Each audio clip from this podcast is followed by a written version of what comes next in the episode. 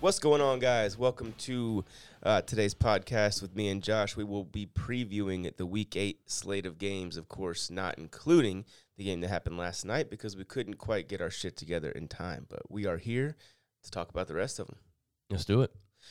All right. Well, um, oh, yeah, you like to go by this thing. Yeah, we'll just start with Bengals Jets. Bengals Jets. So, this one, the fascinating part about the Bengals Jets game to me is the fact that I believe the Bengals are only 10 and a half point favorites. And I say only because I just feel like with what we saw last week, a New England Patriots team beat the Jets 54 to 13 with Mike White starting at quarterback, and Mike White will be starting again at quarterback. And, um, you know, I think since he's coming off a game where they just blew out Baltimore by the final score total at least, and uh, yeah, so I mean, 10 and a half seems to me like a value. I understand that it's a classic trap game spot, but we've seen the Brown, I'm sorry, the Bengals in classic trap game spots twice this year. One of which almost got them. That was the Jaguar game. with Jags took a 14-0 lead. The other one was um, the Lions game when the Lions had absolutely no chance. So it's interesting. I mean, could the Jets come out and make this a close game? I, I don't think so. No, I think, um, well, one, the Jets defense against the pass is ranked 25th in the league. So they could be in for And a long Burrow's, day. Burrow's playing really well yeah, too. especially with Ja'Marr Chase. I think he's just going to kind of bully them, as they say. yeah, Um, so I know it's. I mean, but then again, we don't. You know, you never know in the NFL. But obviously, the Bengals are a much stronger team, and we expect him to blow yeah. I'm thinking the hell.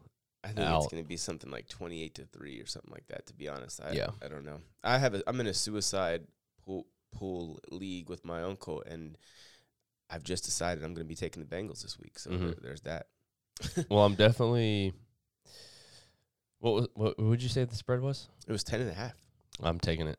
Yeah, I like I like the Bengals minus 10 and a half all day long. Like yeah, I think worst case scenario they win like 28-14 or something like that. So I, I wouldn't say 28-3, but 28 28-6, 28-7 is possible too. 28-14 is kind of the best possible scenario for Jets fans. this could really. I mean, I know Mhm. last week with Ja'Marr Chase, it was um, pretty much a blow up game for him. Mm-hmm.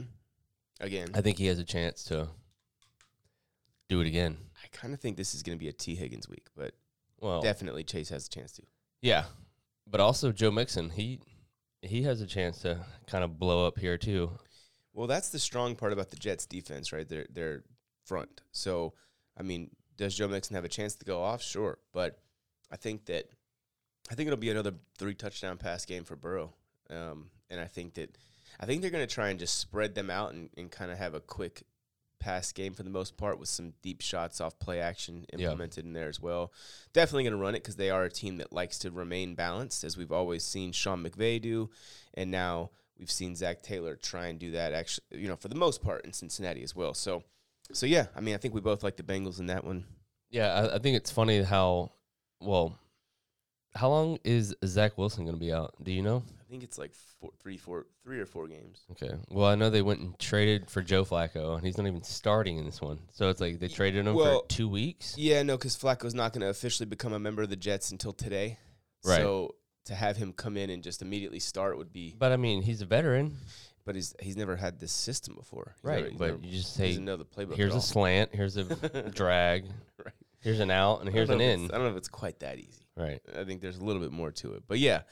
So let's Well- move on. We both know we both like the Bengals. I think that's Yes, uh, hundred percent. Taking the Bengals all day on the road. They're gonna embarrass the Jets. But you know, Fortunate for Jets fans, but it is a weird thing. I think back to your point about them trading for Flacco, just because, like, why? I mean, just hell, let Mike White go out there and maybe develop himself and turn into a, a decent backup. I mean, you it's not know, like give him- give him Joe the reps. Flacco's gonna just turn the team around. right?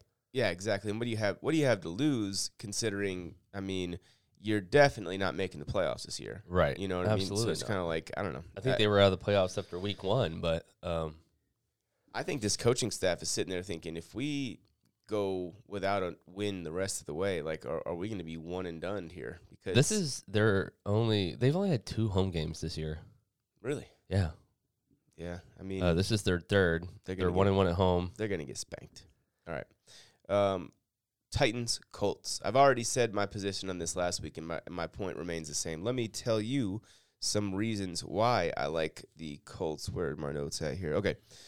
So it's a rematch game, right? These, these teams played in week three in Tennessee. Titans won that game 25 to 16. By the way, the Colts are two and a half point favorites in this game. Favorites over the Tennessee Titans, a team that just beat the Bills and the Chiefs. So keep that in mind. Um, anyways, so like I said, they've already played once this year in which the Titans won. That game was in Tennessee. This one's in Indy. That was a in the first game they combined for 41 points. The over under in this one is 51. 51. I was pretty shocked about that. I feel like that's a little high, but um, I could totally see it hitting. I mean, Tennessee averages about 28 points a game, so I, I understand from that standpoint. Uh, Ryan Tannehill, last four games, has thrown just three touchdown passes. I think um, that's not spectacular. Obviously, both these teams. It's not, but you also have to remember they're you know just hand it off to Derrick Henry. He does both, his thing. I was about to say both of these teams are their running back. Their star running back is really their the the main focal point of their offense, and Right. I love I love that personally. Um, Carson Wentz hasn't thrown an interception in his last 170 pass attempts, and he's only thrown one all year. Yeah, I mean he's uh, he's kind of always been an efficient guy. The one concern, well, sort of. I, I mean, mean- except for that last year in Philly. Right. The one concern I have for Indy, I mean, not not the one, but I should say the most concerning thing, since I've already committed to picking the Colts in this game as of last week, is that the Indianapolis pass uh, protection has not been great.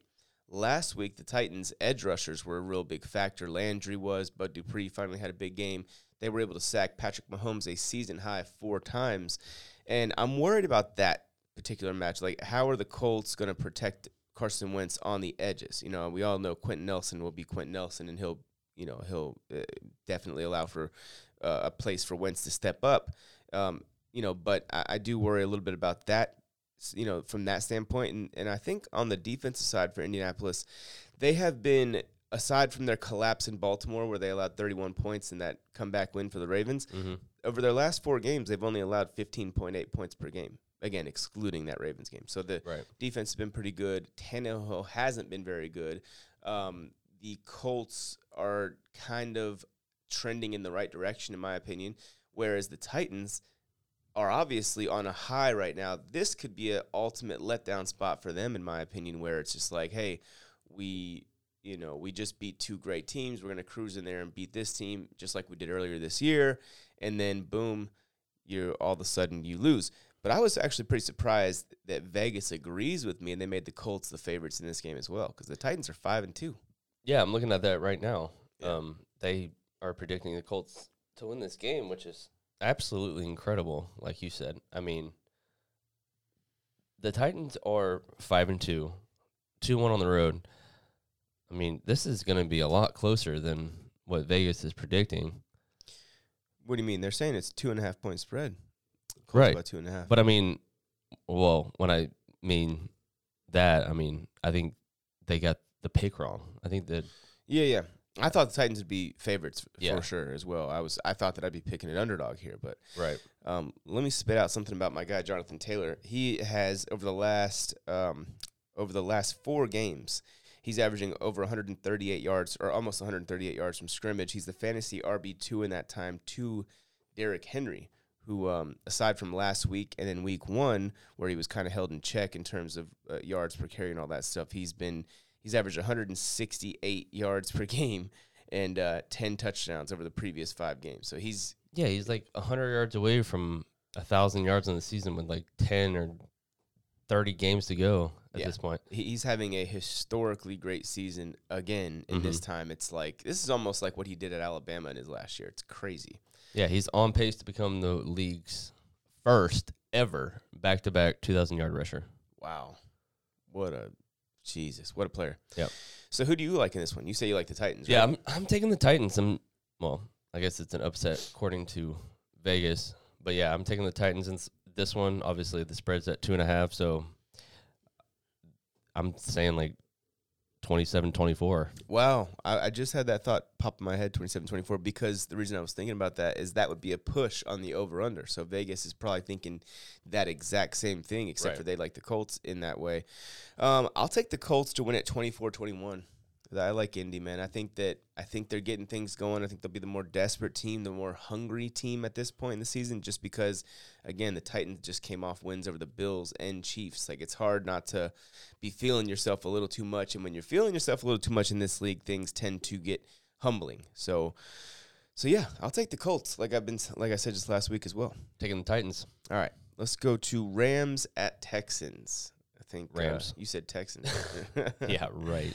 Yeah, the the oh, okay. So the Rams are 14 and a half point favorites, which to me feels awfully cheap. Like I think 14 and a half is a steal. I mean, like I think that let's put it like this.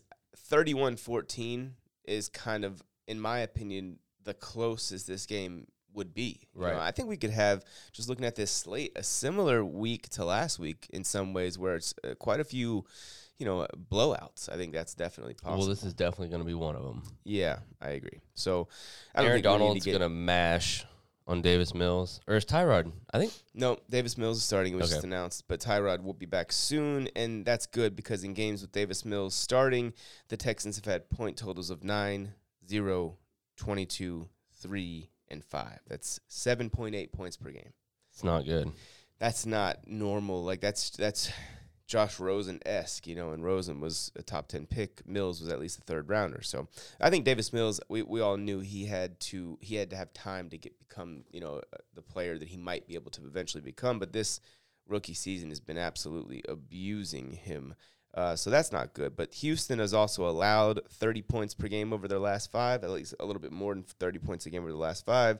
Stafford and company have been scoring. Um, I think they're the third highest scoring team in the NFL, like 20, I think it's 28 a game or something like that. So it's just, you know, I don't think we need to get too deep into this. It's going to be a bad day at the office again for Texans fans, unfortunately. I'll take the, oh yeah, for a final score, I'll take the Rams 34 to 14. 34 14. I'm going 38 10. Okay. And I don't. I, just them getting two touchdowns is ambitious. Yeah, I know it is. Um, I almost want to change that, but you're yeah, you're right. Anyways, that would both maybe be 38 13. What do you think and a couple field goals? Yeah. I could also see this game going under. The over under in this one's 47 and a half. And that's so crazy to have an over under that's relatively high with a team in, in Houston that's averaging not even eight points a game over the last five. You know what I mean? So Yeah. it's like if Houston gets their season average, that would mean the Rams have to score 40 or 39 to, to make the over under. So, or no, 40. So, anyways, um, we both like the Rams. We like the Rams big. Let's keep it at that. Steelers at Browns. I'm actually kind of pumped for this game. Is Baker is playing. Baker okay? Baker is playing, so Yeah. that definitely changes the whole dynamic of the game. Um, this is going to be a close one. Browns Obviously, are- the Browns are a lot better than they have been in years past, and the Steelers are up and down at this point. They're a good one, good one week, Well, they've been good two weeks in a row. Then they had their bye week last week. But right? when I say good, they barely beat Geno Smith and the Seahawks. Yeah. good. You know? That's what I'm saying. So good it's like, yeah, they're just like skimming by, like like Mhm. Packers are. Um, they also beat the Bills in Buffalo in Week One. they they did, but that was an anomaly. Seems like right. Cleveland in this game is a three and a half point favorite. The over under pretty low, 42 and a half. So, what has Pittsburgh done lately? Well, Ben Roethlisberger in the last two games, completing almost 68% of his passes, averaging 241 a game in terms of yards, 7.4 yards per pass attempt, three touchdowns, zero interceptions, and he's only been sacked one every 32 and a half pass attempts, which is a phenomenal, uh, you know, phenomenal ratio there for him in that regard. And then, but the first problem I see potentially for Pitt is that um, I think that they are going to have their hands full stopping the run mhm. because if Chubb's playing, you got to assume he's. I mean, if he's not 100%, he's at least going to be healthy enough to do some damage. And last week, or not last week, but the last game Pittsburgh played in, they allowed 141 rushing yards to Seattle.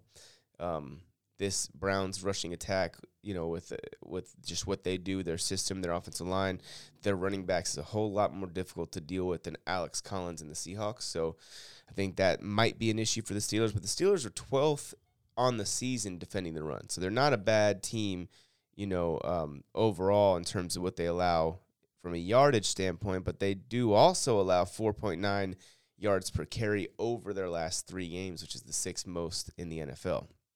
So I think that part of it is obviously going to be first and foremost can you stop the Browns on the ground? Because if you can't, you're in big trouble because that's when their play action pass really gets going. That's when Baker is not under pressure. And Baker, when he's not under pressure, is a very, very, very good quarterback. So accurate. And he's, you know, if you can't make him uncomfortable, when you do make him uncomfortable, it's because you do a decent job on the against the run and then you are able to actually rush the passer. That's when Baker can get a little shoddy at times. But, you know, Well, they've been struggling um, at stopping the run in recent games, the Steelers. So yeah.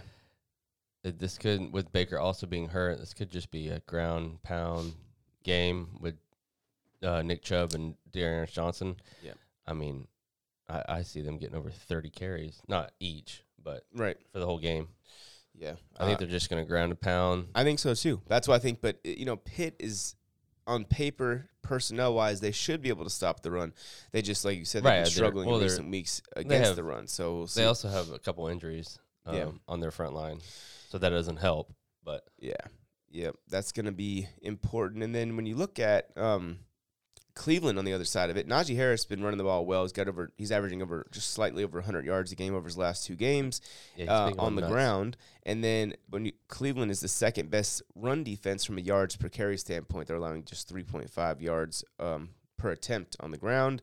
And so I think that, you know, that Najee is going to have his work cut out for him. I hope they're consistent with giving him the damn ball because the only two games they've given Najee Harris 20 or more carries are the last two, and they've won both, Mhm. right? So that's two of their three wins.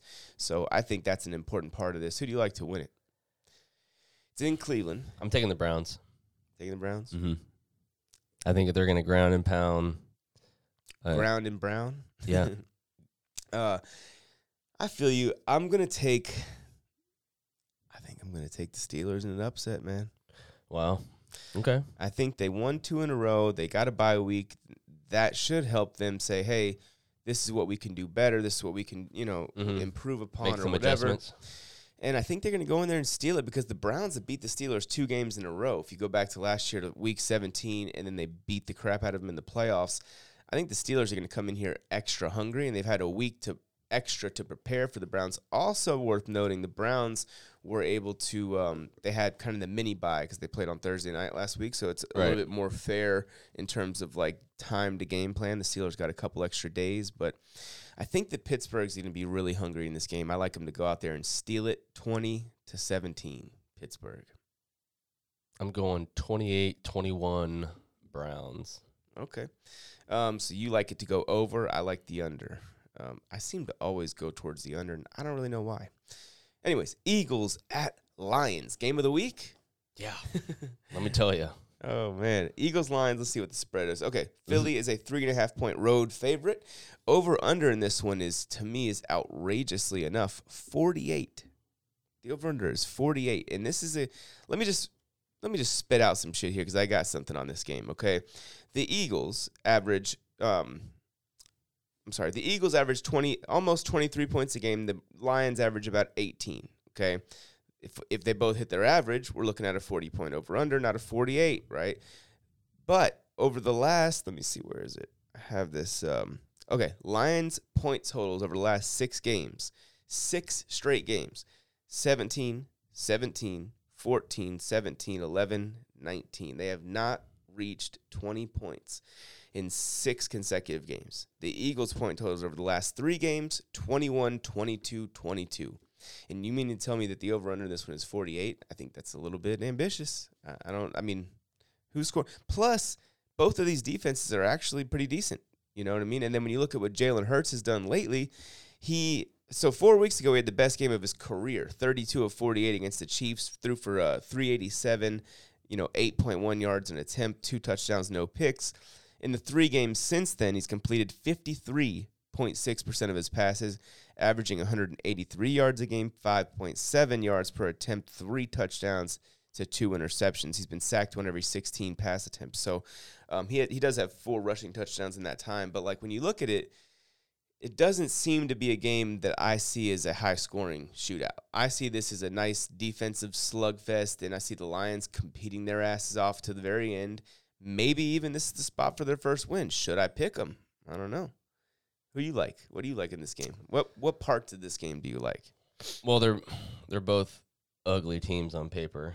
Yeah. Um, they're both struggling. The Eagles, obviously, I think more so in the passing game.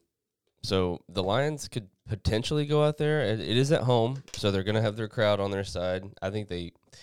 This could be, like you said, this could be a spot where they get their first win of the season.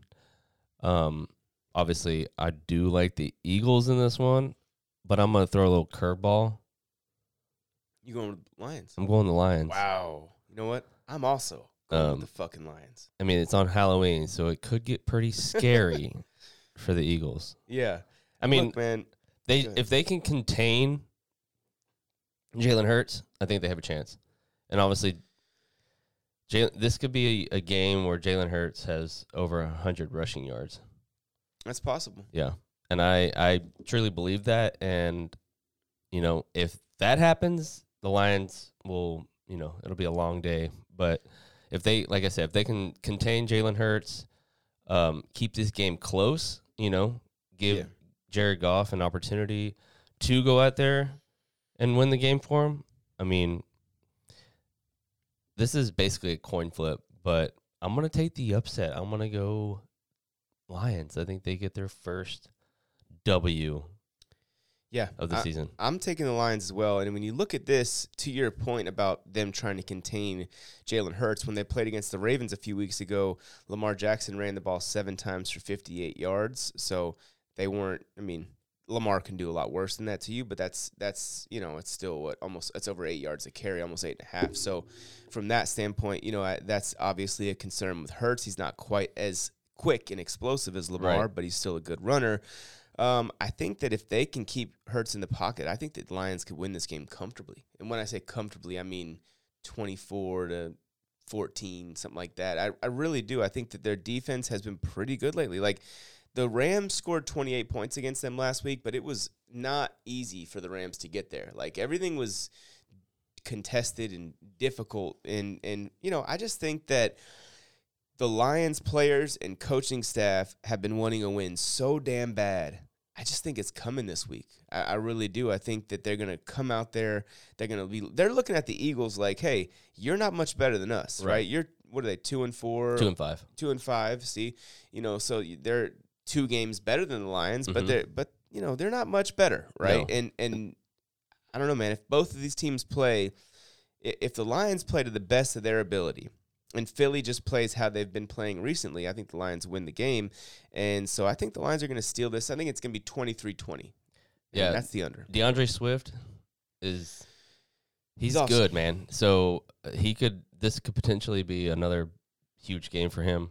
Mm-hmm. Um, he had a season high 144 yards uh, of offense last Yeah. week. Um, he's averaging 93 yards per game this season. And obviously, like I said, the Eagles are struggling. So this could be a, a spot um, where DeAndre Swift goes nuts. And when I mean nuts, like three touchdown nuts. Yeah, I agree. Um, And that's why I have him on, I think, two of my rosters, and I love having him. yeah, he's he's he's good. Yeah. I mean, he's he's gonna be a star here. I mean, He's close to that now. He is. So yeah, um, I like the Lions in this one. I think uh, I think they get their first W. I don't really know what the score might be. Maybe like 28-27. Okay. So you like you like a, lo- a, lot more high scoring than I do. Yeah. Well, I mean, if I'm predicting DeAndre Swift to have three touchdowns, it's 21 points right there. So Okay. Um, all right. Let's go to 49ers Bears. 49ers at the Bears. So I got good news and bad news for the Bear fans. Um, well, this is on paper a much easier matchup than Tampa, right? In Tampa, you're Mhm. back in Chicago, you know, all that kind of stuff. However, the bad news, by the way, the Niners in this game are four point favorites. The over under is 40. So Vegas has, you know, no real respect for either offense in this game. And I, I don't disagree with them right now. Kyle Shanahan's, like I said, he's had a rough year. The Niners' defense, however, has been a pretty good unit. They they're allowing just 6.3 yards per pass attempt, which is the sixth best mark in the NFL. And by the way, Chicago is allowing just 6.9 yards an attempt, so they're both under seven. You know, and I think that that's going to make this for a real test for Justin Fields. I think that the Niners um, are going to be able to get after Fields. I, I really do, and I think that that's going to that's going to give him some real issues. And at this point, guys, if Fields has a bunch more, at least like two or three more of these games where he just turned like last week turned the ball over five times, if he has a you know a few more of these games, it's going to get to the point where, and I know I really feel comfortable saying that I know ownership has stepped in there and made the decision that Nagy you're going to start Fields, Mm-hmm. but I'm starting to think like, is it probably or at least possibly going to be, hey, let's let Fields sit down a few games and and not take a beating for a like because right now Yeah, but they be- if they bench him at this point, then it. I mean, the Dolphins did it with Tua. Tua's played well last two weeks.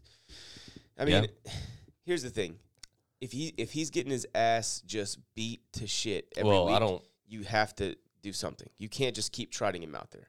Right, but I don't think that a spot with the 49ers at home is going to be one of those times where Justin Fields is getting whacked. The Niners' defense is better than people think. It's just that their offense hasn't been good at all. I mean, look they did. They did some real damage to Carson Wentz last week. I mean, look look at their like on the season. Other than Aaron Rodgers, I don't remember a team having an easy day at the offense uh, at the office scoring points against San Francisco. I'm going to try and check out their their defense right now. I mean, maybe I'm maybe I'm nuts, but like you know, yeah, Detroit scored points on them, but they were dominant for the most part of that game. I think Detroit got some late points. They held Philly to 11 points in Philadelphia. Like I said, the Packers did their thing. The Seahawks were really struggling for the first half and quarter of that game, and uh, they finally came on strong towards the end. But that's Russell Wilson, you know, DK Metcalf, Tyler Lockett. Right. That is not the Chicago Bears. Um, again, and they held Arizona to just 17 points. That was before their bye week two weeks ago. And then Indy scored 30 last week, but they scored that late touchdown off the, you know, uh, the interception put them in good position. So I, I mean, to me, I think this San Francisco defense is going to give Justin Fields another rough day, man. I don't think it's, I don't think it's going to be easy. No, I don't think so. I mean, obviously, Justin Fields is still young, still learning uh, how to be a professional in the NFL. Um, but yeah, I mean, this could be this could be a bounce back game for him. He really needs it at this point. That would be so. I'd be so happy for him. Yeah. I don't. I don't see it. Um, but yeah, I, I like the Niners in this one. Uh, I think Eli Mitchell is going to have a big game. So um, if you have him fantasy, you're starting him. Yep. Um, but yeah, And so the over under in this one is 40. What, what do you like to score? San Francisco's a four point road favorite over under 40. What are you thinking for the final score? I'm thinking over. Okay. Um, I don't think there's like I'll say what I've said about go you go ahead. I'll, I'll say mine after. I think it's barely going to push the over 23 20. Okay. I don't think the Bears are gonna crack I don't I don't think they're gonna exceed 17 points. Right. I've said that the last two weeks in a row and I've been correct both Depending times. on how Justin Fields plays. Well, of course. I mean, that's what that's what we're you know that's the whole point of this pre, you know prediction here is uh, I don't I cannot say from what I've seen lately that Justin Fields is going to have a good game. Right. And I- You're, and you're not confident he's going to go out there and just no, put I- a beat down on the 49ers. definitely not. I'm Yeah. much more confident in what I've seen from the Niners defense for the most uh, part of this season. You know, so Yeah. I'm going to take the Niners to win this game. I'm going to take them to win it 24 to 17 because I don't think the Bears will score more than 17 points. I'm sorry, Chicago fans, but hey. I don't think it would be a bad move right now for Chicago to bench Justin Fields for a couple games just to stop the bleeding for a second. Like stop the bleeding, let him watch Andy Dalton who and I know Andy's not glamorous, but Andy's a professional. You know what I mean? He's a veteran in this game. Let him watch Andy for a couple games. Let him like see like, hey, this is what you were doing in this situation. Did you see how Andy handled that? Right? Like those are the types of things I think are going to help him make sure that he knows he's still the guy.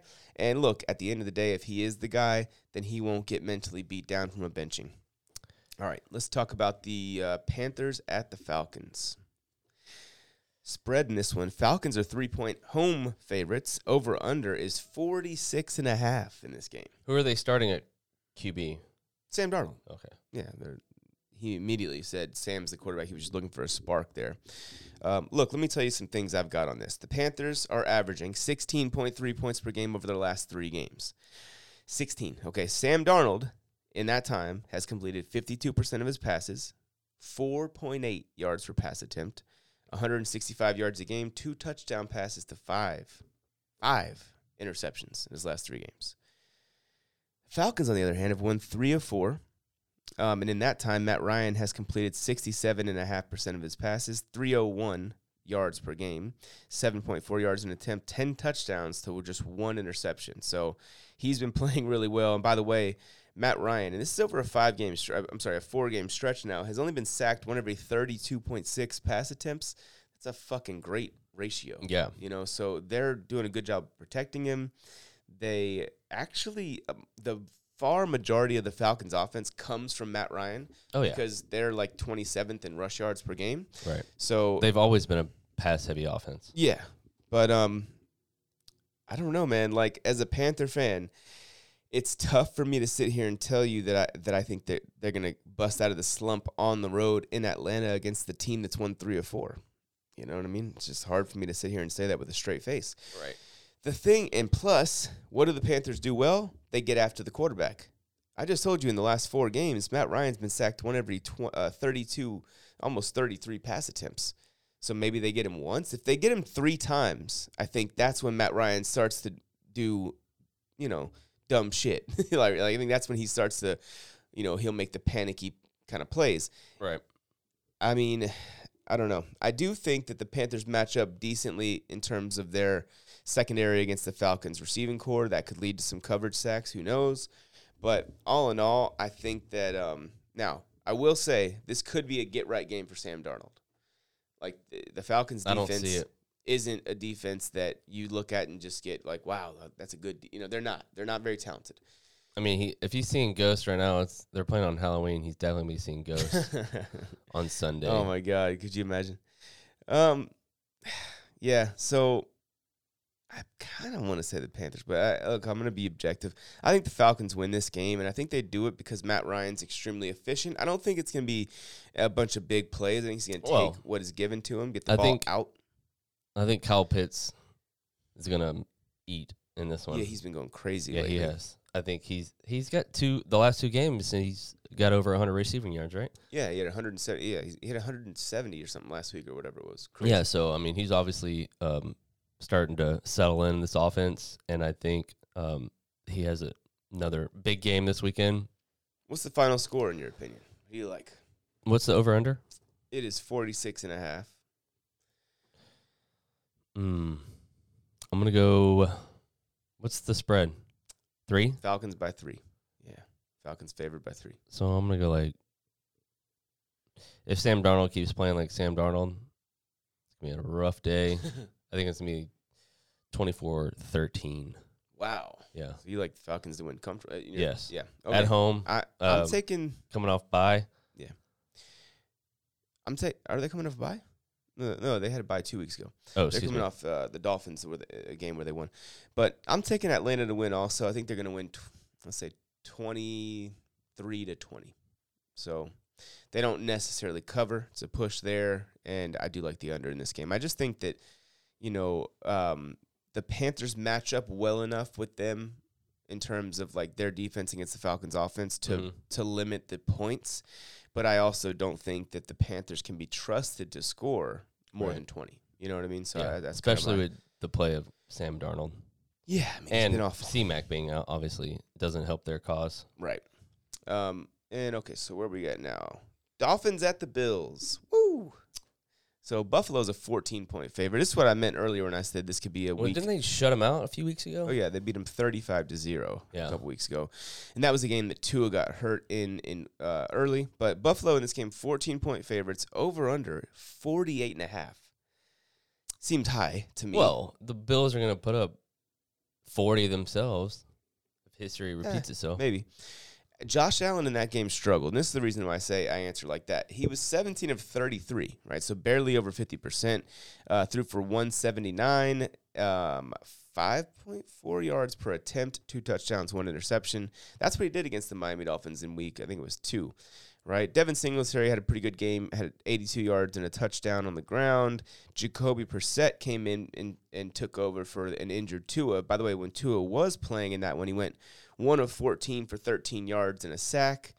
And then Jacoby Brissett came in there, went 24 of 40 for 169, eh, one interception and four sacks. So four, I mean, uh, five sacks on 44 dri- uh, on 44 pass attempts for the Bills defense against this Miami offense. You would have to imagine, and you would just have to, right, that the Dolphins are going to come out with a better plan offensively. Mhm. Like they're not going to let the Bills defense just completely dominate them again, right? But Right. Well, Buffalo's- Tua's Tua's got to play well in this one for them to even have a chance. and he has been doing that lately. He's Yes. been playing pretty well. Yeah, he has. So Buffalo's coming off a bye, and they're also coming off of a loss, right? They they blew the game Yeah, against the Titans, Mhm. and a game that they were in pretty much full control of from start to almost finish, and that's what happens when you play against the Titans are a team that's just not going to quit. So if you don't if you don't finish them for real, you, you might blow a, those kinds of games. Miami scores the fewest. I'm sorry, the fourth fewest points per game. Buffalo allows the fewest points per game. And oh, by the way, Buffalo scores the second most points per game at almost 34 a game. Right? So I mean, I guess I guess I do like the over in this one. I think the Bills are going to win at 34-17. I'm pick, I'm going. Yeah. I don't think the Dolphins get more than 17. That was my pick for them, but I think the Bills go 40 40-17. Yeah. Just complete domination. That- That, would mean by at the way, home, coming just- off bye. Yeah. If we go by your prediction, that would be th- that would mean the Bills in eight quarters of play against the Dolphins won seventy five to seventeen. that would be the final score in those two games combined. which is very doable. Very doable. I mean, I think that it's at least going to be close to that. you Yeah. know. I, I mean, maybe the Dolphins score twenty, but I don't see them scoring any more than that. Yeah, um, there's not much to say about this one other than the Bills are going to put It's a gonna- beat down it- on the Dolphins. It's going to be, I think, a pretty comfortable victory. Yep. Okay, Patriots at Chargers. This is fun. This is fun. Last year, the Chargers got smoked by this Patriots team in a game where Cam Newton had like 69 yards passing. Uh, they got beat 45 to zero by by the Patriots in that game. Okay, that's um, alarming, right? Because what's different this year? First of all, Justin Herbert's not a rookie anymore. Okay. That's the first thing I, I can think of that's different. The second thing is there's no Cam Newton. Instead, we got Mac Jones, and the Patriots have a much better overall offense in terms of skill players and even offensive line. The Chargers are four and a half point favorites in this game. Okay. The over under 49 and a half. If I told you the New England Patriots were 12th in the NFL in scoring, would you believe me? no. Well, they are. They've scored the 12th most points in the NFL. You know, the Chargers, obviously, we know they can put up points, even though they didn't do so against the Ravens before their bye week last week. But um, it's going to be interesting to see what coaching adjustments, because this wasn't the same coaching staff in LA, obviously, uh, last year is what they are now. Right. So that is one thing. How does Belichick attack them? You know, uh, in terms of does what does Belichick change, if anything, about how he beat them down? And remember, his defense dominated that game, and his special teams had the return touchdown. Cam Newton had two rushing touchdowns. It was just like, you know, Cam didn't really throw the ball very often. It was just complete, just physical football, win with defense and a run game, etc. Mhm. So, I think that we'll see a same type of thing because the Chargers have one of the worst run defenses in football. You know, Yeah. so I think the the Patriots are definitely going to try to exploit that again. And when they pass the football, I think we'll see some more of the quick game from Mac Jones, and I think Mac will be accurate, and he'll make for the most part pretty good decisions with that quick game. Yeah, I think it's. I think Mac Jones has another little 200 yard, couple touchdowns game. I think it's more of a ground and pound. Damien Harris, um, he, from what I read, or what I read yesterday, he will be the first New England running back since Corey Dillon Wow. to record three straight 100 yard games if he does it this week. And he has a prime matchup to do so. So that's Yes. wow, that's interesting. Uh, LA is surrendering surrendering a league worst 162 rush yards per game. That's just atrocious, man. That's rough. Um, so it this one could be an upset spot too. Honestly, I mean the Chargers lost their last game. They got walloped. Yeah. Um. So coming off bye though, I mean, uh, is Ekeler out in this one? He might be. Yeah, I think He might be. And that's obviously big. that's huge for them. Herbert last year against the Patriots was 26 of 53. That's less than 50% completion percentage. Uh, 209 yards, zero touchdowns, two picks, passer rating of 43.7. He was sacked three times. Yards per attempt, 3.94.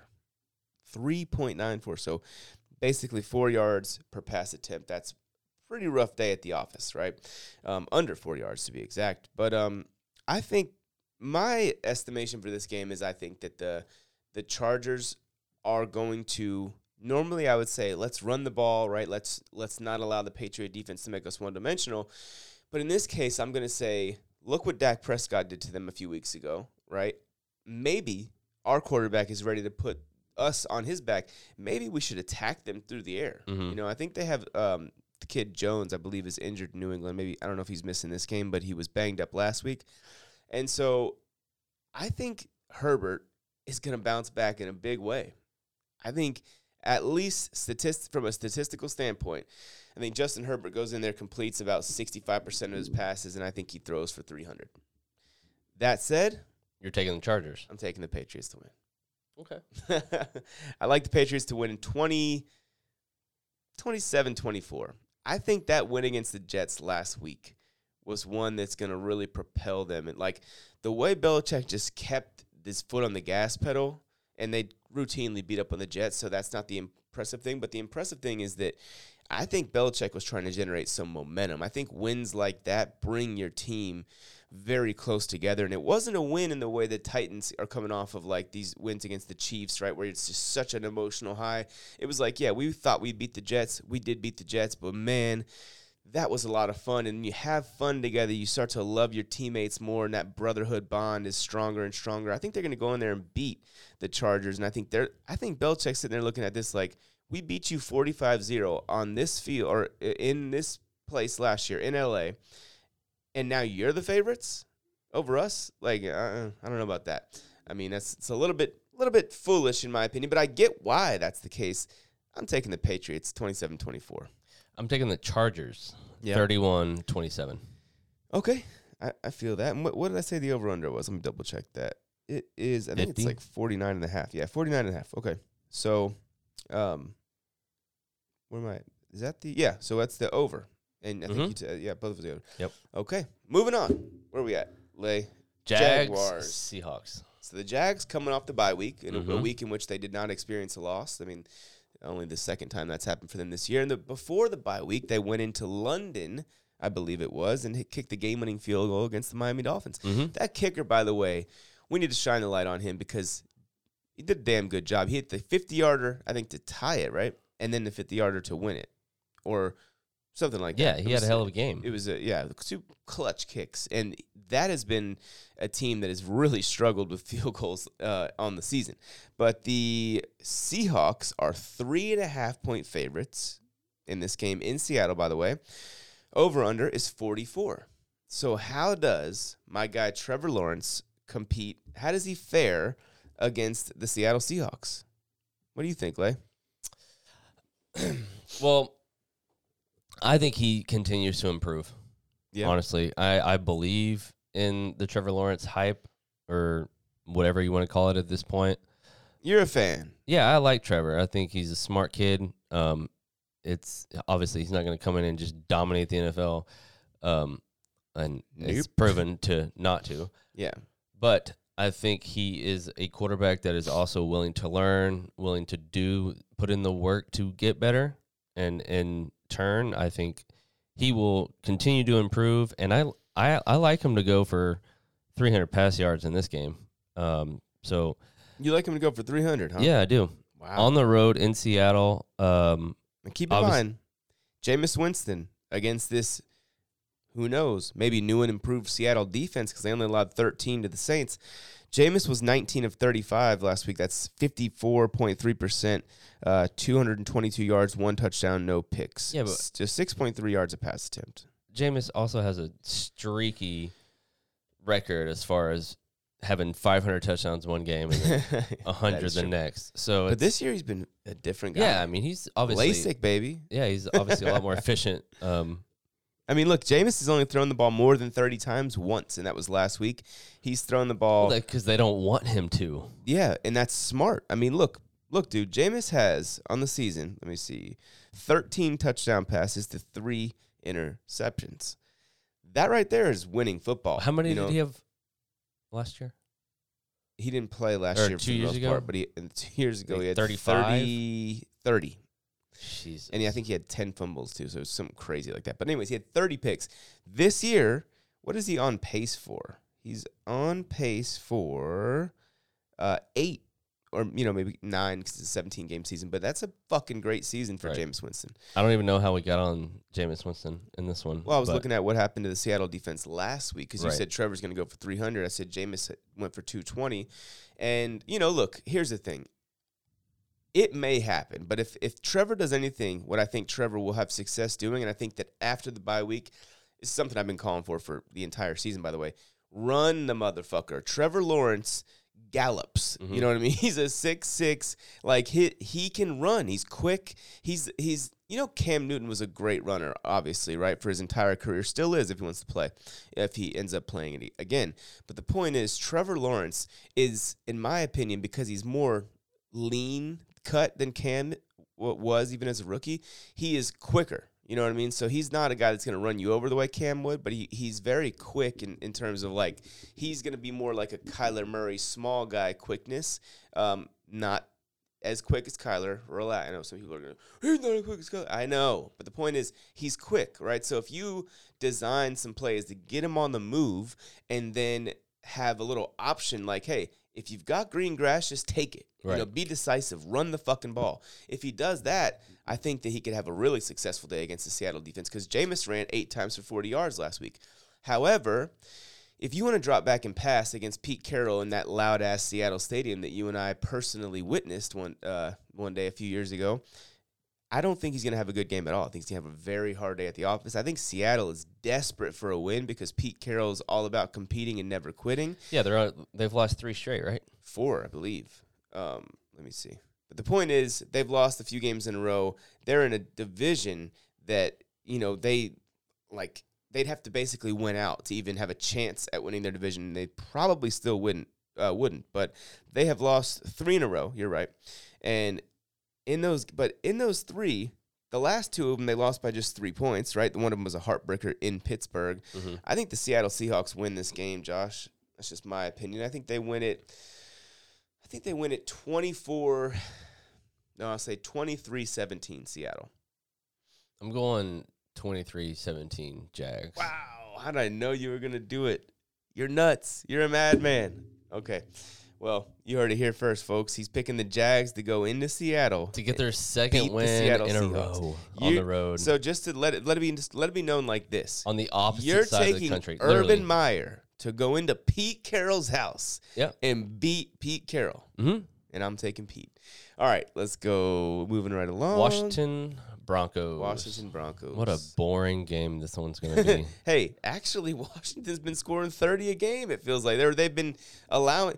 Washington, I believe, allows the most points per game in the NFL. Who the f- would have thought that? Like, I mean, who would have thought that? That's crazy. And um, do you know last week, Washington, even though they didn't score a bunch of points against Green Bay, they didn't punt. they didn't punt the football once, right? Really? That's impressive. Yeah, and Heinicke had damn near 100 yards rushing. So that, I mean, it was it was a it was a you know a good game. Of course, they they had four different possessions that they didn't come up with points in the in the red zone, and you know obviously that was the difference in the game. They only scored 10 points. So it's Jared not like- Jeudy's back in this one too, so oh, that's right. it can be a that- bright spot for the That's Broncos. definitely going to help because Yes. to me, he's their second best receiver after Courtland Sutton. Absolutely. I mean, he's, you know, could potentially be one of the best receivers no, in the NFL in a, f- in a best few slot years. receivers, best slot receivers. Yeah, in a few years. Obviously, You he's guys still remember young. I was not a big Jerry Jeudy guy as a like top ten player. and, Well, he's like, a no lot- he's no DeVonta Smith. well, a lot of he's not. A lot of people had him as like, oh, Jerry Jeudy's a top ten player in the draft, top five player in the draft. Like that Well, was he's super crazy to me. he's not super talented to me. He's a really good player. He's a very uh, very good route runner. He's not a guy that's dynamic and explosive. Like he's not a guy that will ever be like Tyreek Hill or you know, to me, even like a Davante Adams, where he, he has the, the ball skills. What he will be is a Pro Bowl level level uh, slot receiver. You know, a guy that can Mhm. get quick separation. It's going to usually catch everything that comes his way if he gets his hands on it, and is going to be a good player. I don't think he's a dynamic talent. I think he's a very very good player. Though I think Courtland Sutton, on the other hand, is a dynamic talent. Yeah. you know what I mean. I mean, just having him back was Yeah, it's gonna it's be huge. good It's because definitely I think it opens a lot, a lot more up for the Broncos. Um, Absolutely. they have a lot more, you know, places to throw the ball.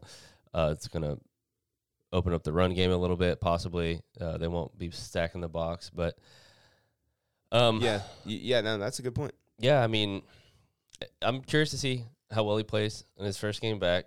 But I mean, I'm taking Oh, what's the spread in this game? I'm taking the Broncos. You like Denver, huh? They've you know I they've lost four straight They have, and they're at home. and zero. They're at home. Uh, I don't know. I They're three point favorites. The Broncos are, and the over under is 44 and a half. By the way, so. I don't think they cover. I think it's like a 21-20, okay, something like that. 21-17 Broncos. Okay. Well, that that would be them covering, but that's okay. Um, okay, so I Would am it? going to say the Washington football team going there and get that win. I like them, man. And I'm a homer for Ron Rivera, as you guys know. Probably Yes, we now. know. But um, look, I just think two reasons. Number one, I think they have a quarterback that's playing better. I think they have the better quarterback right now. Even though Heinicke only mustered 10 points in, against Green Bay and 13 against Kansas City, I think that that was because, in part, because, well, first of all, he played a really good game last week against the Packers. I started him in fantasy. I was very happy. I would have been even more happy if that damn touchdown run would have counted like I think it should have, but that's besides the point. Anyways, Heinicke, to me, is a more dynamic player than Teddy Bridgewater. Bridgewater is probably a more consistent player, but I think Heinicke has a better arm than Teddy. I think he's a better runner for sure than Teddy is. And ironically, these guys were both. I mean, Heinicke was on the Panthers. We let him. I think we just let him walk or cut him or whatever. And then Teddy was uh, the ne- that was the answer. And I'm sitting here object just my honest opinion, telling you that I think Heinicke's a I don't know better player. I, I think he's a little bit better than Teddy Two Gloves. than Teddy Two Gloves. Yeah, and I think that Teddy has definitely has more help around him in Denver, especially Mhm. now with Jeudy back. Yeah. Um, but I do like what Heinicke's got going there in Washington. I do like that for the most part they've been able to score. You know, let me just read you. So after week one is when Heinicke only came in for part of week one. So week two they scored 30 points. Week three against the Bills they got to 21, which is impressive because not many teams get to even that much on the Bills, who only allow 16 a game. Mm-hmm. Then they went into Atlanta, scored 34, scored 22 against the Saints, which is a pretty impressive amount. And then the last two games, yeah, they've been disappointing. But like I mentioned last week against the Packers, they didn't punt, and then they only scored 10 points. But then the week before against Kansas City, they only scored 13. But that was a good game by the Chiefs, by the way. And and you know, just sometimes that I happens. just I just think the Washington football team is reeling right now. They definitely are. Yeah. But I think Denver's lost four straight, and I think they're definitely reeling. Washington football team's lost three straight. You know what I mean? That's what I'm saying. This is this but- is gonna be a boring li- one, but, check this out: Washington has played the Saints, the Chiefs, and the Packers in the last three. That's their three losses in a row. And I, I mean, that's okay in my opinion because they are playing a, a Denver team that is has lost some. I think they've lost some tougher games as well. But last week they played the Case Keenum led Browns, and they got pretty much handled from start to finish. Teddy could only muster 14 points. You know, they were talking about benching him at halftime. He came out and had a pretty decent second half. Uh, the week before that, they got beat beat up pretty good by the Raiders. The week before that, the Steelers. The week before that, the uh, Ravens. But uh, there have been reports in, in coming out of Denver via Benjamin Albright, who is to me probably the more reliable, maybe the most reliable Denver insider over there, and he's saying that from he didn't say he heard it directly, but he said that some people believe, some people, you know, maybe in the organization or at least close by the organization, believe that the coaching staff is losing the locker room, and I think if that were the reason why, it'd be because they've got this guy Drew Lock on the on the practice field, and when the ball comes out of Lock's hands, it's an absolute bazooka. Whereas when it comes out of Teddy's, it's you know a floater for twenty. And, you know he just doesn't have the physical talent Drew Lock has, and and lately Teddy Bridgewater is a guy that most people say, oh well, Teddy doesn't throw interceptions. Teddy's thrown five picks in his last three games, a la Sam Darnold. Okay, so I'm gonna take yes, the Washington football team on the road to go into Denver and get a win 27 20 Washington. Over under Jerry Jeudy has 100 receiving yards. Under. I think he's got six for 80. Okay. I'm just throwing that out there. All right. But you like the Broncos, right? Oh, you already said. Yeah, I like the Broncos. All right. Let's do Buccaneers at the Saints. So the Jameis Winston revenge game. Here we are upon us. Yeah, well, it's not going to be much of revenge. We've been waiting. We've been waiting. the Bucks are going to go in there and take care of business. We've been waiting for the Kansas City. I mean, sorry, for the New Orleans Saints to unleash the real Jameis Winston. Will the real Jameis Winston please, stand, stand up? We've been waiting for it, and I think it's going to come this week, baby. Let's go. The Saints are five point underdogs at home in the dome to these Tampa Bay Buccaneers. The over under in this one is 49 and a half. I'm going to tell you right now. Jameis Winston, say what you want to say about him. The dude is highly competitive. Right, of course The dude is. to come out and put it all out there He's this going to eat a W. He's gonna he might he might just eat that W. No, he's, he's gonna go gonna out there and I'm telling you right now, the motherfucker's gonna put it all on the line. He's gonna give you everything he has in this game, and I think Sean Payton is gonna let him let him a little bit. I think he's gonna allow him to be a little bit more risky. Why? You can't run the football against the Tampa Bay Buccaneers unless you're Khalil Herbert. Mm-hmm. uh, ironically enough, right? The seventh round draft pick from this year. But you can't run against the Bucks. Okay. Right. What does that mean? You got to throw it. How are we going to beat the Bucks? Jameis Winston is going to go completely bonkers. think he's gonna- going to throw for 350 I do. over under. I think he's going to have 350 yards. Wow. I think Jameis Winston's a fucking hell of a streamer. If your quarterback's on bye this week, I might just go pick him up in every league so that by the time you guys watch this, you're going to be like, damn, that motherfucker got him.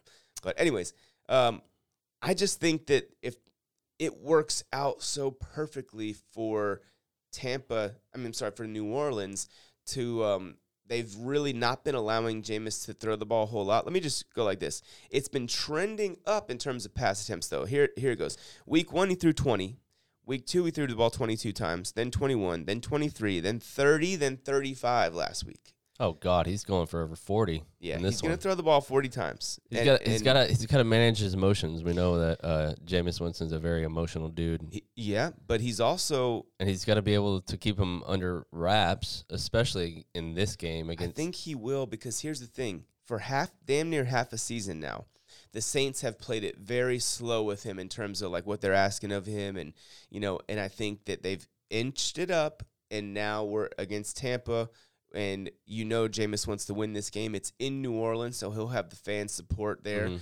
and um.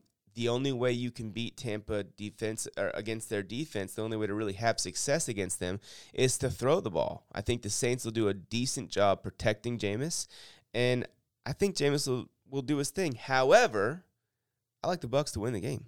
of course.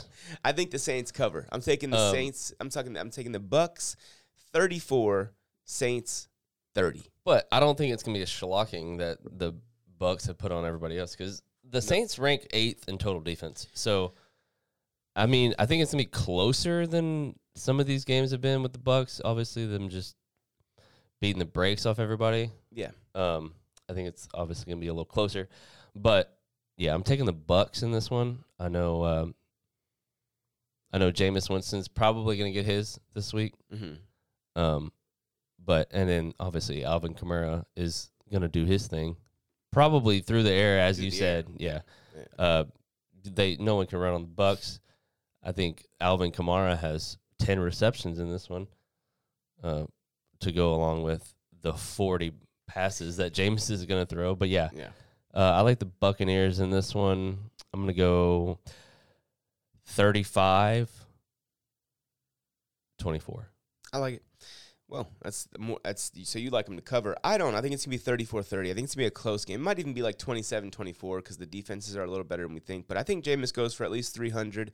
I think Tom Brady on the other end of this, talk about a competitor. Tom Brady is not going to let James Winston beat him. He's he's No, I, I think he's gonna, Tom I think Brady's not going to let anybody beat him. most people would be like, "Oh, you know, I don't really care about that." Like Tom Brady's going to be like, "Nah, man. It, I'm Tom Brady's going to take this shit Yeah, he's like, very I- personally, and he's going to go out there and, and especially if he sees Jameis playing well, he's going to respond in a big way, in my opinion. So Well, yes, breaking breaking news 20 or 20 10 minutes ago Antonio Brown is out again for week 8.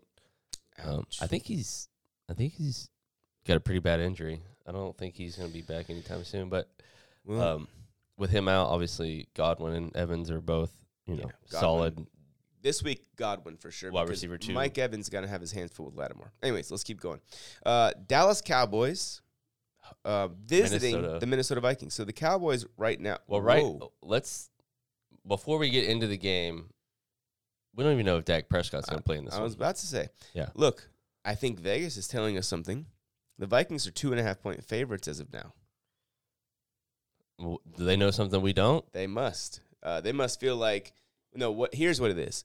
They're not going to put a line as if Dak Prescott's playing because if he doesn't, they're going to get their asses reamed, right? So they're they're trying to cover their bases right now and just do the line as Mhm. if Dak's not playing. Right. Okay. The over under is 53. So that means if they're doing this line with without Dak playing, they somehow think that It's still going to be a shootout. yeah. So, in my opinion, the Vikings defense, and I've been on this for a while now. You guys know, I, I think the Vikings defense has been playing really good football as of late, and I don't think anybody realizes it because in the first two weeks they gave up almost sixty points, but ever since then, they, no, they gave up actually sixty-one points. Ever since then, week three they gave up seventeen to Russell Wilson in Seattle. Week four, they gave up 14 to Cleveland. Okay, those are two good teams, two good offenses. Week five, they gave up 17 points. In week six, they gave up 28 to the Panthers, but that wasn't a real giving up 28. It was a Mhm. block punt and a forced phone. Like, it was realistically, they gave up about 14 points. You know what I mean? Maybe call it 17 in in reality, in retrospect. Right. But um, to me, I the first thing that jumps out at me about this game is I love the under because even if Dak plays, fifty three to me feels. I mean, Yeah, I- but this game could also be 35-31. It know? definitely could. It definitely could. You know, the Cowboys, if Dak, assuming Dak plays, they're going to score points, and the only way that the Vikings are going to win is score more. So Right. But Um, my point is this, bro. Look, 17, 14, 17, 28. Okay. What's the, th- so 34, 48, uh, 68 plus. So the, I mean, the Vikings are basically giving up 22 points a game, 21 and change points a game over the last four games. And then, then they just had their bye week, Mhm. right? So now Mike Zimmer is a defensive coach. He wants to play good defense. And so I think that that's kind of like, I don't know. That's my my rationale on it. They've been able to get a good pass rush. If Dak doesn't play, the I'm smashing the under here. If Dak does play, I might take the under. Let's just put it like that, okay? But let's just assume for this breakdown's sake that Dak does play. Um, I think we're gonna we're gonna have a close game here. I it's going I- to I be really close, do. but I'm still taking the the boys, obviously. Yeah, I mean, I, I would probably still take the Cowboys too, but I think that Minnesota is a team now three and 3 Mhm. right on the year. They they're coming off a bye week. Um, Mike Zimmer used to be the defensive coordinator for the Dallas Cowboys before he got his job at Mini, and so I think Minnesota is going to come out as desperate as desperate can be, and um, I think they have to because they're a team that's going to be, in my opinion, a fringe playoff team, and they know that they have to win games. Like they can't go below 500 and then be a 500 team and expect to make it, even with seven teams making it. They can't do that. Not this year. The NFC is too. Uh, there's too many very good teams. I think there's six teams with two losses or fewer in the NFC. So, you know, uh, that's it's not gonna be easy. So they got to win. Dallas. I've been saying this for weeks. The one way you want to attack them is on the ground. Minnesota, that is what they do. They're Yeah. going to challenge you on the ground. So that's an interesting dynamic to this game. Is can the Dallas Cowboys stop the run uh, of Dalvin Cook or however the Vikings decide to attack you? And it should be a little bit more healthy Dalvin Cook now. Um, you know what? I'm feeling an upset. Make your pick, then I'll make mine. Make yours first, please. I already have. Cowboys 35-31. Okay. I'm gonna take the Minnesota Vikings. I'm gonna take them to win on this Sunday game. night I'm gonna take them to win this on the game. road. 28 24. Dak has the ball with 52 seconds left. He goes down, brings them all the way down. They they fail to convert a fourth and six. Vikings win. Mm-mm. Going, I'm going the boys, obviously. I'm not betting on. it. I'm just having some fun. I like I like the Vikings. I think they're going to come out very much with a great game plan, desperate. Uh, oh, both these teams are coming off a bye week. Mhm. Okay, so that makes it even better, just from the standpoint of like, I, I wish they would do that for every time this happened. Like at least like the Steelers Browns game, how that's coming off of the Browns are coming off a mini bye, and then Right. you know. Anyways, let's move on to the New Gi- York Football Giants on Monday Night Football, going to the Kansas City Chiefs. Right now, the Chiefs are nine and a half point favorites. Over under 52 and a yeah, half. this is going to be this is going to be a get right game for the Chiefs. Um, I think Mahomes dominates in this one at home Monday night. I think he's just show out. Obviously, when the Giants are not a great football team, is Saquon back in this one? He might be. Him, Golladay, and Toney are all questionable. Okay, if all So three of those guys are back though, they're gonna have a potent offense. Absolutely. Yeah, and we know how bad Casey's defense has been this year.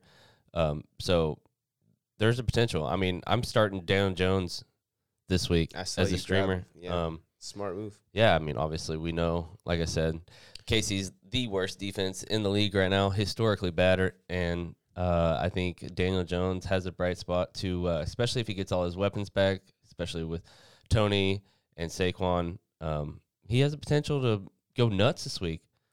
Uh, obviously, they're going to have to with KC being at home, and they're gonna they're gonna dominate on. Well, I won't say both sides of the ball. Uh, they're gonna dominate on offense. We know that for a fact. Um, so, Maybe. Look, well, yeah, okay. We don't know that for a fact because obviously, if they've been playing like they have essentially all year, uh, they they've had what one big blowout, and that's when who they beat. The Eagles by, Yeah. by two scores. Yeah. So I mean, it's I, I feel like it might be. An, and Washington, too. Yeah. They handled them by, I think, two scores as well. I feel like it that's going to be another one of those games in this one, and the Chiefs get back get back to what they do. Um, I still I, I will take uh I will take Mahomes throwing another pick in this one. wow. Just just you Just know keeps following the trend. Obviously, Remember this. Daniel Jones, your fantasy quarterback, last time he had those guys you mentioned all on the field together, Mhm. he went 28 of 40, so it's 70% completion, 402 yards, two touchdowns, um, one interception, which wasn't his fault. It was just Yeah. a Hail Mary deep ball. It's amazing he how averaged 10 yards per pass attempt, which is the most he's averaged this season. And I think that, he, you know, uh, I don't know, man. I think this could be a really fun game. I think if even if we get the majority of those guys playing instead of just questionable, I think the Giants are going to be competitive in this game. Right. Especially, it, it's it's funny how uh, an offense can go from bad to pretty damn good with just two players, you know, because they're they're game changers. Um, obviously, Toney is extremely talented, and we know what Saquon Barkley can do. So, I mean, you're talking about Toney, Shepard, Golladay, Saquon. yeah, You know what I mean? I mean those, those. are like if you just get back Golladay and Saquon or Toney and Saquon, mhm. I mean, that's huge. But I'll tell you what, the Chiefs last week against the Titans, by example, held Derrick Henry to fewer than three um, yards per carry. So the the run defense, by the way, against against Antonio Gibson a few weeks ago, they they held him in check. So the run defense has been much better as of late. You know, I'm trying to go to let me see yards per rush attempt. The Chiefs over the last three weeks, what have they done in terms of yards per carry allowed? Okay, one, two, three, four, five, six. Sixth best run defense in the NFL over the last three weeks from yards per carry standpoint. So that that alone should. Um, I don't see Saquon going crazy on the ground if he comes in. I think that it would definitely be a help to have him because you can throw the ball to him as well if, Mhm. if you're under pressure if you're Daniel Jones. But I think that you know if they just get two of their receivers back and no Saquon, I think they're going to be in a position to score some points. I just think that ultimately the Kansas City Chiefs will outscore them. I think they win a very close game. I say 30 to 27 Chiefs. Mm, I'm going thirty-four to twenty Chiefs. 34 20. Yeah. Okay, so that means you like the Chiefs to cover. Mhm. I like the Giants to What is cover. it? Ten? And we both like the un. Oh, we both like the over. Is It's the- nine and a half. nine and a half? Okay. Yeah. So Chiefs, Chiefs get back to uh, being the Chiefs in this one. Uh, so I'm taking them all day, especially at home. Cool. And that's that's one stadium that we should go to. Yeah. Eventually, I'm down. I mean, obviously, that's one of my bucket list items is to hit every NFL stadium. Yeah. In the nation, and I've heard great things about KC. Yeah, it's one of the louder places. Yeah, and we've been to Seattle, and so it's like I kind of want to like compare and contrast the two because it would just be awesome, awesome. I wish I could Yeah, go to the I'm down. Cowboys, the Cowboys Chiefs game.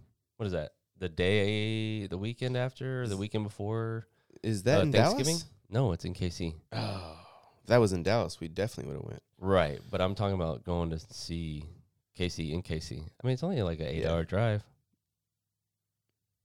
Uh, oh yeah. Well, I'm not doing that, but not right now. I just got too much shit going on. But yeah, it is in KC. Okay. Yep. Well, the next Dallas game we should go to. Maybe we should go to a Dallas game this year. We'll figure that out later. But Yep. anyways, guys, we appreciate you for listening. Subscribe, uh, hit the bell for notifications, and um, Comment drop a comment. yeah, drop a comment about your favorite matchup this week. Tell us uh, who you like uh, in fantasy. Um, obviously, also uh, drop your start sits because we're going to be doing start sit in our next episode. Um, so be sure to get your questions in so you can get your lineups ready for Sunday because we have another exciting week. Obviously, that's the one thing I love about the NFL is you got a whole week to prepare to hype up the games. It's just it's unlike any other sport where you know you pay fucking thousand games in a season and it's just like repetitive shit. But that's you know it's football, baby. Let's Yep. go. So, anyways, uh, thank you guys for watching, for tuning in, um, and we will catch you in the next one. Peace. Peace.